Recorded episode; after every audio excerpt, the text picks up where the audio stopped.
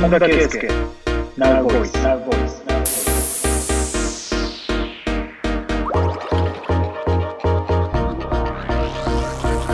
本田圭佑ナウボイス。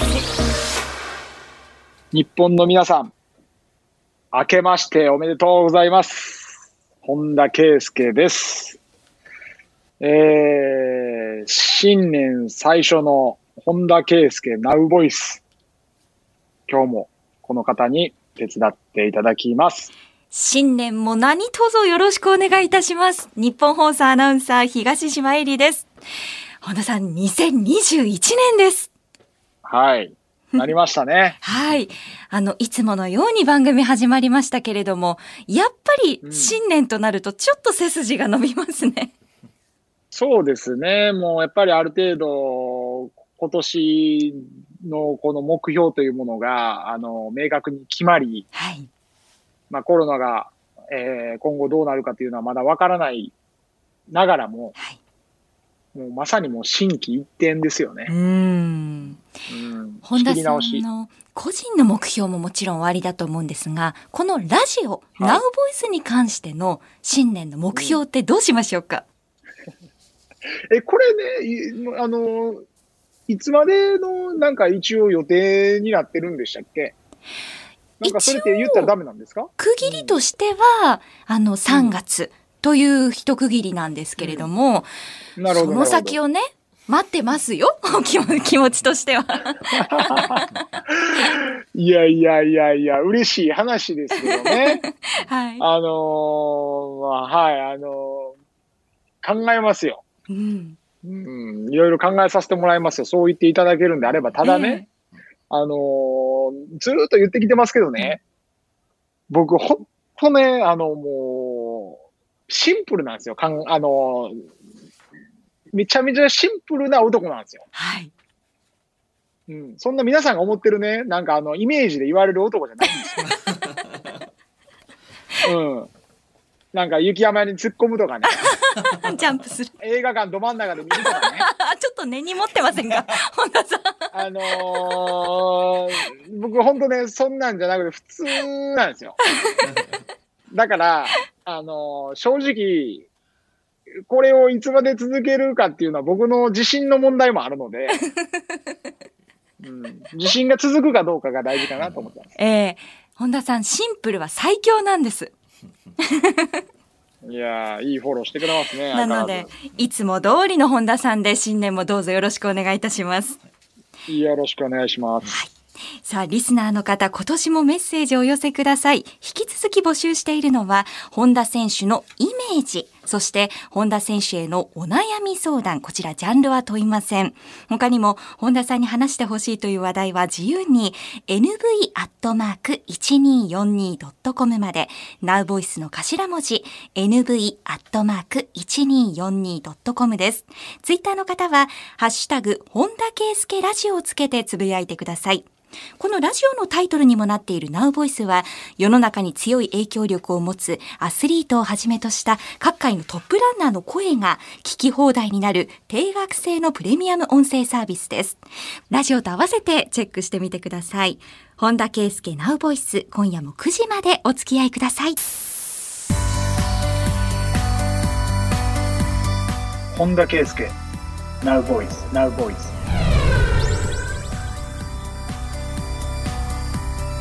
本田圭佑 Now Voice 東京千代田区有楽町日本放送をキーステーションにお送りしています本田圭佑 Now Voice 今夜もこのコーナーからスタートです。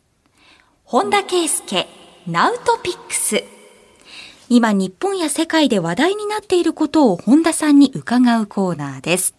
まずはこちらのトピック。ケンタッキーのチキン保温機能付きゲーム機本当に発売。12月22日ファストフードチェーン大手のアメリカの KFC ケンタッキーフライドチキンがゲーム機 KF コンソールを発表しましたケンタッキーフライドチキンによりますと、ハードウェアメーカーのクーラーマスターと提携し、バケット型のゲーム機には世界初となるチキンを保温できるチキンチャンバーを搭載したと謳っており、白熱したプレーの最中もいつでも食べられるようにチキンの熱を保つそうです。なるほど。逆に意外、なんかもうそんなもの、その、これまでもあると思ってました。ある、私は新しいなと思ったんですけど、本田さんはあっておかしくないものだと。と思い、なんか、うん、逆に、うん。チキンを保温するんですよね。はい。あると思ってました。あのゲーム機の熱を利用してという。うん。まあ、そこにニーズが今までじゃなかったんですね。そうですね。で、今回も実際に、あの、キャンペーンの、例えば景品としてという考えられているものなんだそうですが、今後一般に向けて発売されるかどうかは今の時点では未定ということです。あ、そうなんですね。はい。ちょっと、イベント的な感じなんですか？そうですね。お試しも兼ねているかもしれません。えーうん。なるほど、なるほど。まあ、アメリカならではかもしれないですね、もしかしたら。そうですね。もうこういうアイディアっていうのは、アイディアマンがいますよね。必ずどの企業、どの製品にも。まあまあまあ、生まれては消え、生まれては消えなんで、まあ、トライアルエラーだと思うんですけど、まあ、どうなるかな。確かに。浮かんでそれを実行できるかどうかっていうのも大きいですね。うん。まあ、食いすぎには気をつけた方がいいですね。不満になるんで。そうですね。そこだけご注意ください。うん。はい。では続いてのトピックこちらです。教職員、心の病による休職過去最多。働き方改革が急務に。うつ病など心の病が原因で2019年度に休職した公立小中高特別支援学校などの教職員が5478人。18年度に退職した公立学校教員が817人いて、ともに過去最多だったことが文部科学省の調査で分かりました。文部科学省には学校現場から残業が多い、保護者らの過度な要求で疲れているなどの声が寄せられており、これに加え、業務の増加や学習指導要領の内容の複雑化、段階の世代の大量退職による中堅や若手への業務のしわ寄せが背景にあるとみられています。前回は学級の人数についてのトピックご紹介しましたが、今度は先生の問題ということですね。うん。いや、結構負担はかかってるんでね、なんか、うん対策は考えてるんでしょうけど、まあ、まだこれといったなんか、解決策はまだ正直表立って見つかってないような気がしますね。ええうーん。なんなんですかね。だから、要求する方も要求する方だし、うん要求する内容もいろいろあるとは思うんですけど、僕はその前に言ったような、その政治家に対する要求とちょっと似てて、似てると思ってて、はい。うん、だから、頑張ってるっていうものをもうちょっと俯瞰で見ないと評価しっかりできないけど、もう絶対値だけで不満を言っちゃったら、うん、誰に対しても、その、上げ足取ることっていうのはできるわけで、そうですね。そうそうそう。だからもう少し、その要求するのを要求するで、実際じゃあその人たちがどれだけ給料もらってて、えいわゆる今日本の予算のどれだけが教育に行ってるのかっていうことも全体的に見た上でそれをしていかないとう、んうん、めちゃめちゃ給料もらっててね、例えばそれで、それが税金でとかって言ってやってる内容がどうやねんとかって言うんやったらいいんですよ。でも、そこまで全体像じゃなく結構浅はかな要求が、きあの、激しい要求があったりとかするような気がして、そういうのでプレッシプレッシャーでやストレス溜まってきたりすると思うんですね。うんうん。だから、で、まあもちろん一方で、じゃあ学校先生たちが、じゃあすごいちゃんとしたことです、やりきれてるかって言ったら、それはそれでまた、あの、課題はあると思っていて、うん。でもそれって、先生たちの問題だけじゃなくて、やっぱり文科省を含めて、その、教育界全体の問題だと思うんですよ。はい。いわゆるカリキュラム含めてねう。んうん。では、まあ民間の教育サービスは、まあ、よいっぱいこう一生懸命競争しながらね、あの、いいサービス、しのぎを削っていいサービスにこう、変わりへ続けてるわけですよ。進化し続けてるわけですよね。多分こういうところと、僕ら、僕がまあ経営してる NowDo っていうオンラインスクールがあるんですけど、うん。で、これはまあ中高大生向けなんですけど、まだ僕らはこれといって、その文科省に対してそのソリューションを言えるほどのものにはなってないんですけど、でもいずれにしてもこの競争してる、教育界の資本性、その資本主義で競争してる会社っていうのは、やっぱりそのどんどんサービスがブラッシュアップされていってるんで、うん要するに、あのー言っちゃなんですけど、その政府が動くスピードとは比べ物にならんぐらい速いわけですよ。動ける。うん。だからそのカリキュラムに対してのアップデートとか、あのー子供のニーズにに合わせた、えっ、と、教材とか、ものすごい早いですよね。うんうん。当然ながらお金も、お金を儲けたりしないといけないわけなんで。そういう意味では最先端なので、そういうところと、やっぱり文科省がもっと積極的に組んでいく。うんもう、国の、そのもう、政策としてそこをもうちょっと強化していくっていうところは、やってるんでしょうけど、うんやってるんだと思うんですよ。やってるし、やってるっていうの聞いたことあるし、やってるし、やってるんでしょうけど、もっと、もっとかなと思います。うん理想論かもしれないですけど、その政府と民間のいいとこ取りっていうのが、いつか叶うんでしょうか？いや、あの、やってるところはあるし、うんえーもっとやらないといけないっていうところだけがやっぱ足りないですよね。もっとこう、そこをこう改革を起こしていかないといけないのかなって思いますね。今の教育のこの問題を聞いてると。はい。ありがとうございました。今週のナウトピックスでした。本田圭佑、Now Voice。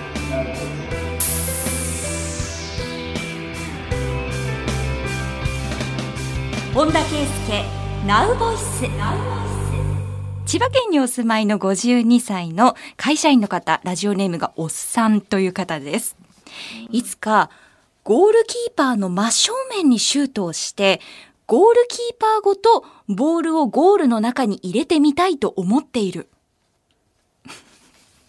うーん、ないっすかね。漫画じゃないですかねこれ。うん、なんか、ちょっと違うテイストで、かつ、うーん、この人のあれをフォローすると、はい。ど真ん中に蹴っても、そのブレ玉って言われるようなキックの種類があるんですけど、ええ。それはいわゆるなんか野球でいうナックルボールみたいなものなんですけど、はギリギリでこう変化したりするって、その変化があの不規則なので読め読めないんですね、うん。動きが。なので、真ん中にそのボールを蹴っても、こう、うまく弾けずに、えっ、と、その、キーパーが弾いた後にゴールに入ったりとか、はいそういう意識で打ったりすることがよくあるので、うん。まあ、ちょっとしたフォローかもしれない。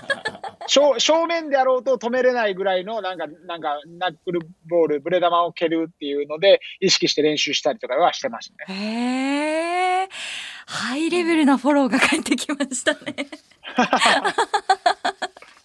ありがとうございます。はいでは、この方、川崎市にお住まいの快速ロッペンさんです。ありがとうございます。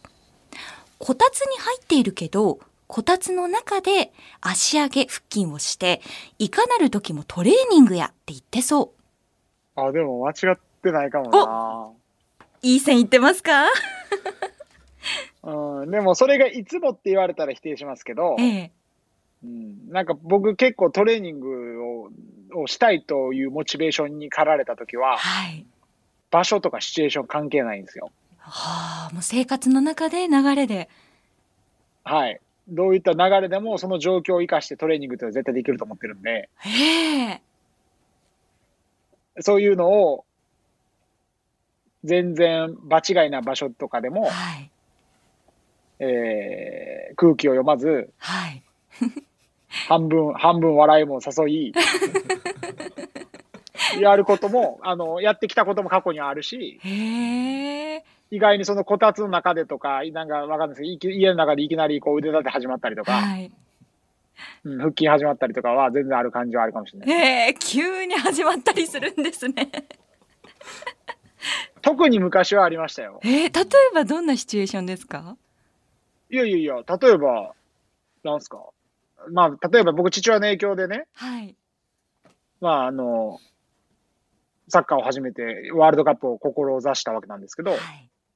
まあ、例えば父親がまあ、ご飯を一緒に食べてる時とかに、なんかすごいレジェンドの選手が、えっ、と、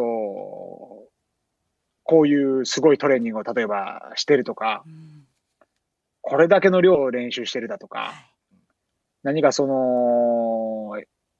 触発されるような話をねう、んえー受けた場合、はい。もうその瞬間から外に出て走りに行ったりとかね。それはまだご飯、例えばもうご飯食べて終わってるか終わってないか分からんタイミングでもそんなとこ行っちゃうぐらいのやつだったりするんですよ。あと二口待てませんかね、本い田さん。やいや、もうご飯お前食べていけよみたいな感じで、もうパパーンって入れて、もうすぐバーンって行くとか。それは急です、ね。夜く、夜、夜、夜飯なんでもう外暗いんですよ。ええそうでしょう。うん、関係ないですもん、そんな。もう気持ち乗ってるんで。ええもうトレーニングウェアに着替えることもせず、あもう大体そういう時って、なんていうんですか、あの、僕の家がおかしかったのかわかんないですけど、なんか僕も基本的にあ兄がいたんで、お下がりの服だったんで、はい。ボロボロやったし、なんか逆に普段着がトレーニングの服ぐらいのイメージでしたから、ああ、じゃあもうその状態ですぐに飛び出せるという。そうです、そうです、そうです。もう全然問題ないですね。ええ周りの反応どうでしたか？いきなり本田さん走りに行っちゃうわけじゃないですか。いや、もうなんか、また、いつまたなんか言ってるわ、みたいな感ですか。そんなに驚きもせず。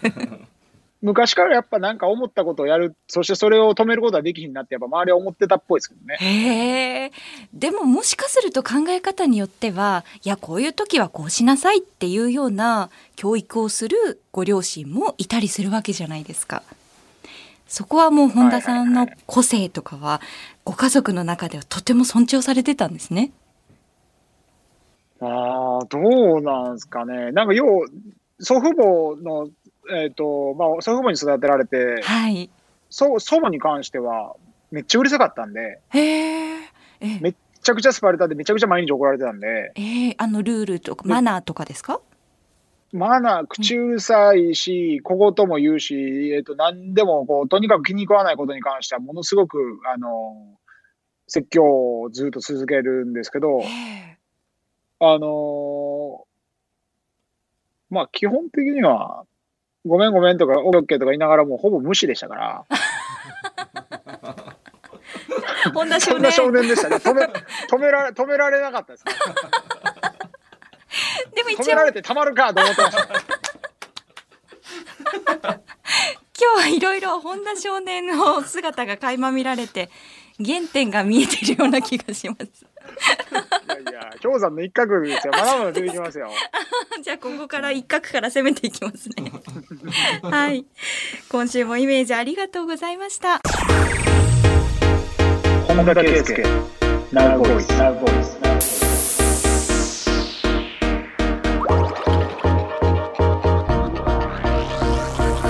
本田圭佑ナウボイス。時刻は夜8時になりました。改めまして、本田圭佑です。日本放送アナウンサー東島えりです。さて、この番組8時の冒頭は本田選手からのリクエスト曲でスタートしていますが、新年も一曲選んでいただいてよろしいですか？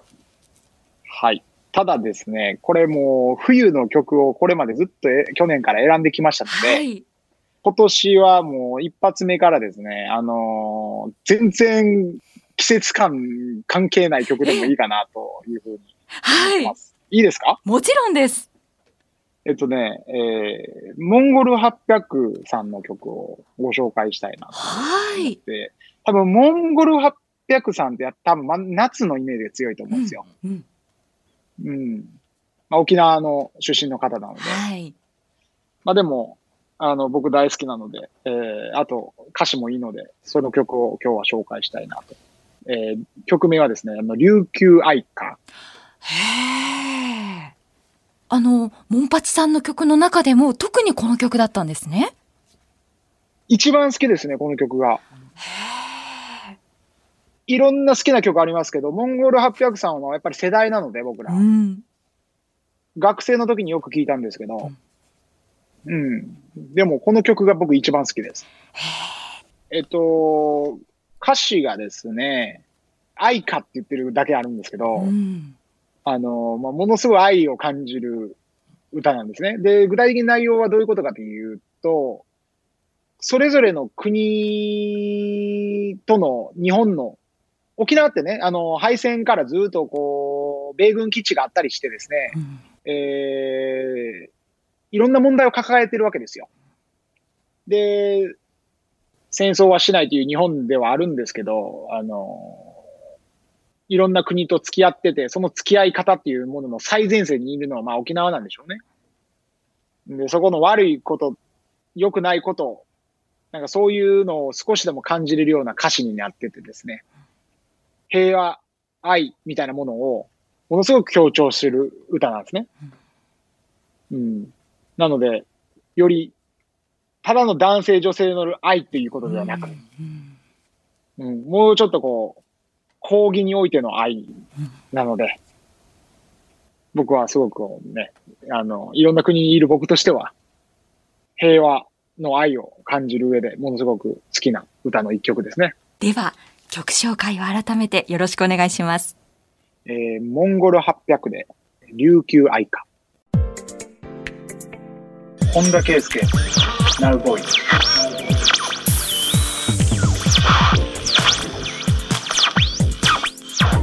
本田圭佑、ナウボイス。お送りしています、本田圭佑、ナウボイス。今週も本田選手への相談届いています。ゆりっささん。ダイエットに何回も失敗します。一回は痩せるけど、数年後には戻ります。何がいけないんでしょうか？えっ、と、数字を目的としてたらダイエットは失敗するでしょうね。あ、例えば体脂肪率とか体重とか。はい。あの、女性っていうのはおそらく綺麗になってモテたいと。まあまあそれは男性も同じなんですけど、あの、それはあくまで結果であって、はい。えっ、と、ごめんなさい。えっ、と、その、ゴールはそのモテたいとか、あの、人に認められたいっていうところであって、うん別に数字が下がるっていうことは、その過程でしかないので、うん、なるほど。その人が数字が下がればモテると信じてるだけだと思うんですよ。ん。うん。もしくは数字が下がったら自分が納得するって思い込んでるだけだと思うんですよ。うん。でもそれは、あのーなんていうんですか、あくまでも過程でいろいろやらないといけないことの一つでしかないんで、数字がゴールみたいになってしまうと、そもそもあれ、モテたかったのにモテな、モテないとかう、ん。うん、何のためにやってたんやんけってなるし、はい。うん、要するに、あの、人に認められて人に綺麗とかって思われればそれがゴールなわけなので、うん別に体重なんか下がらなくても見た目は良くなることはできるしう、ん。うん。その辺の体の仕組みをもし勉強できれば、体重下がることイコール、あのそういうふうに思われるってことじゃないんですね。体重が今と同じでも、見た目を劇的に変えることができるってことです。はい。シルエットだったり、そうですね。はいうんなるほど。それは、全ダイエットをしている方に向けて 伝えたいですね。そうですね。ただ、ダイエットはね、あの、本当できない人はできないって、やっぱりその、なんか頑張り、なんか僕がもう少しちょっとこう、できる限り、こう、あうんあ僕はアスリートなんで、やっぱ簡単なんですよ。うん。でも、やっぱり難しい人は難しいんやろなっていうのええをちゃんと思うと、はいその何か言えることがないかなと思うと、いきなり痩せようとするのはやっぱ良くないと思うんですね。うんで、あとは、もう体の仕組みを勉強せずに痩せようとするのも良くないと思うんですよ。うん、そうですね。それは不健康につながるかもしれないですね。はい。うん。単純に例えば食事の量を劇的に減らすとか、うん。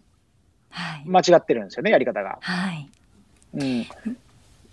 時々ね、考えるんですよ。うん。深夜のラーメン、うん幸せなんですよね。こう染み渡る瞬間ってあって、はい。で、良くないって分かってるんですけれども、でも、はい脳から出てるこの幸せホルモンはすごいんじゃないかと思うことがあるんですよ。たまには全然いいんですよ。はい。だから頻度だけコントロールすればよくて。そうですね。はい。あとは一、まあ一個僕がアドバイスしたのはやっぱ食べる順番を気をつけるということです、ね。ああ、よくあの、お野菜からって言いますけど、どうでしょはい。あれはそうなんですよ。まさにそうで、なんでかっていうと、いきなり、要するに炭水化物を取ると、はい血糖値が急激に上がるんですよ。うんで血糖値が急激に上がるのは問題なんですけど、急激に上がったら急激に下がるように人間の体っていうのができてて、ええこの下がった時に、人間というのは、あの、食欲が出てくるんですよ。うーん、そうなんですね。だからなんかかみんなあるあるだと思うんですよ。はいチョコレートとか甘いもんバンバン食ってると、はいなんか、あれ？どもっと食べたくなるみたいな、うん食欲が湧いてくる、はいこんなに食べてるのにどんどんまた食べたくなるっていう感覚あります、あります。止まらなくなります。あれは血糖値がバーン上がってバーン下がってるんですよ。だからもうお腹がずっと空き続けてるように脳が感覚を麻痺してるんですよ。そうさせないのが大事なんです。だ血糖値を緩やかに上げるっていうのが大事なんです。ええだから食べ方きか、食べ方考えようねって言ってるんですよ。食べ方考えるっていうのを、そういうのを理由も分からずに食べ方考えようねだけ言ってる人が多いんですけど、ちゃんと理由、ちゃんとした理由があるんです。はい。あの、栄養士さんに問診受けてるような気持ちになりました、今。いやいや、栄養士さんはもっと詳しく知ってますよ。そうですよ。よねうん。特にもうプロアスリートの方になると、そこがね、きちんとされてるんでしょうね、皆さん。うん。でもこれはそうですね。僕は私たちもできることで。うん。うんできますね。うん。あの、なんとかそれでた食べ方を気をつける。食べる量じゃなくて食べ方を気をつけるは実践してほしいです。はい。この時間もしかしたら遅い夕ご飯の方もいらっしゃるかもしれないですからね。はい。はい。ありがとうございました。引き続き、本田さんへの相談は、nv.1242.com までお送りください。本田圭佑。Now Voice。Now Voice。本田圭佑、ナウボイス。